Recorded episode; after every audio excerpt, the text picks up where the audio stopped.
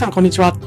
反応反 X でゆるく生きていくラジオのじゅんです。この放送は、長野県の限界集落に住みながら、反応反 X を実践する僕が経験したことや、日々感じたことなどを発信しています。はい。2022年5月8日日曜日ですね。今日のお題は、バズ部からのアドバイス。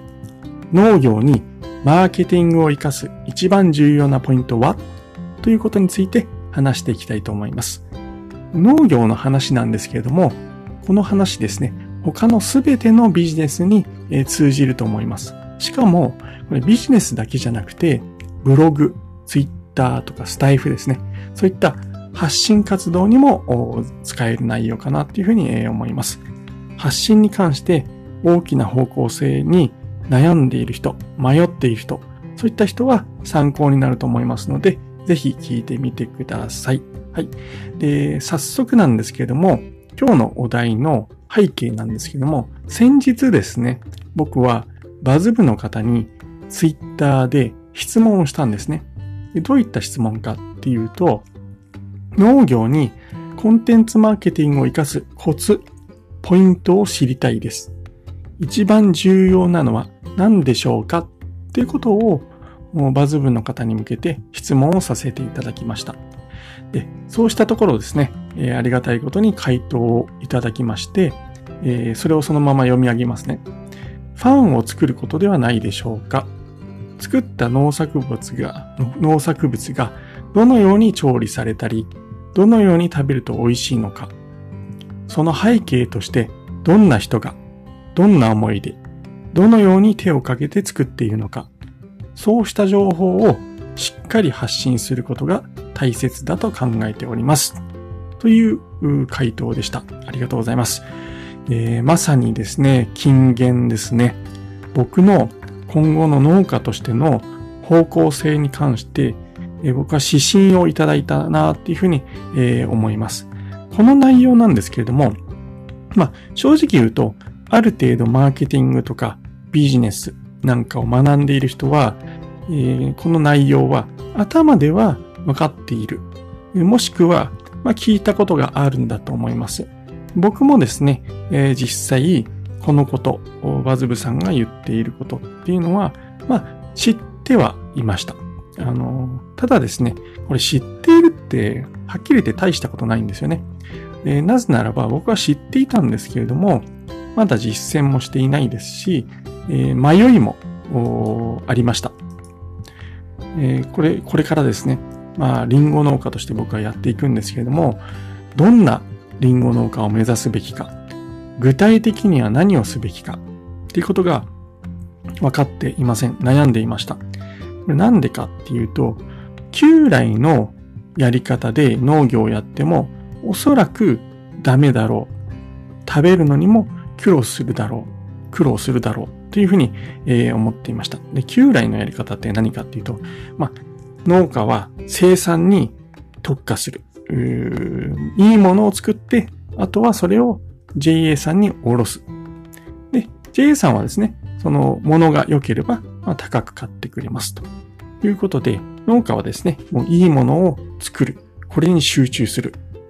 まさに職人タイプの職業っていう形ですよね。でも、その日本の農業のモデルって今ダメになっているんです。これは、えー、JA さんももう認めていると僕は、えー、思っています。あのー、以前はですね、これ農家の人が JA 以外に売るっていうことを JA 自体がまあ快く思っていない、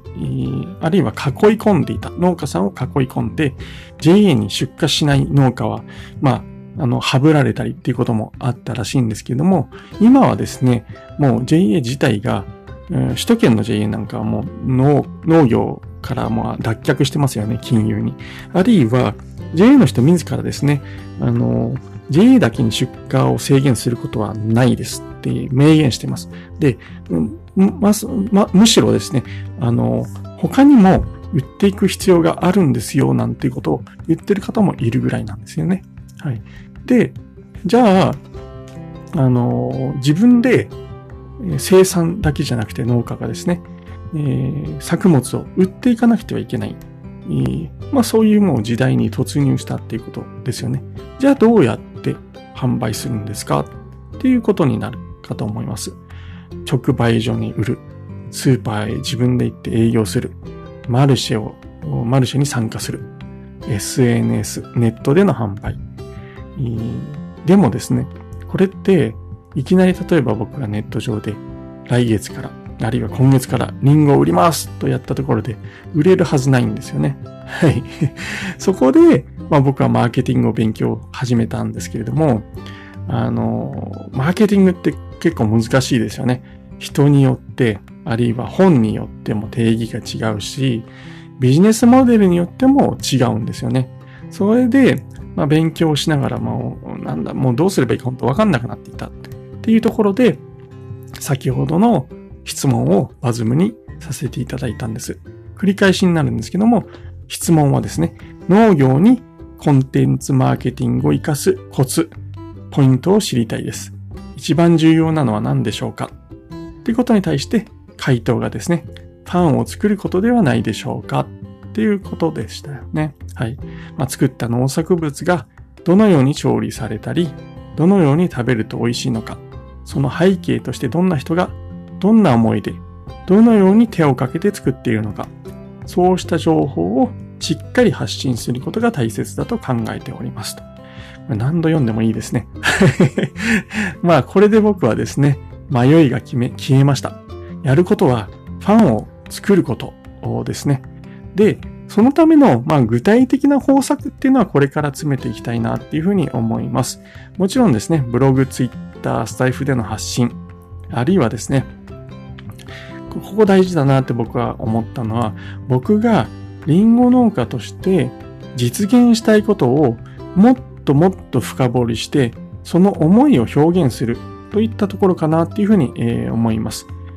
特にですね、どんな人がどんな思いでどのように手をかけて作っているのか。ここの部分ですね、僕はまだまだ弱いなっていうふうに、えー、思いました。自分で自己分析が足りていないなっていうふうに、えー、思ったので、しっかりと今後ですね、自分の軸、どんな人、僕はどんな人なんだっ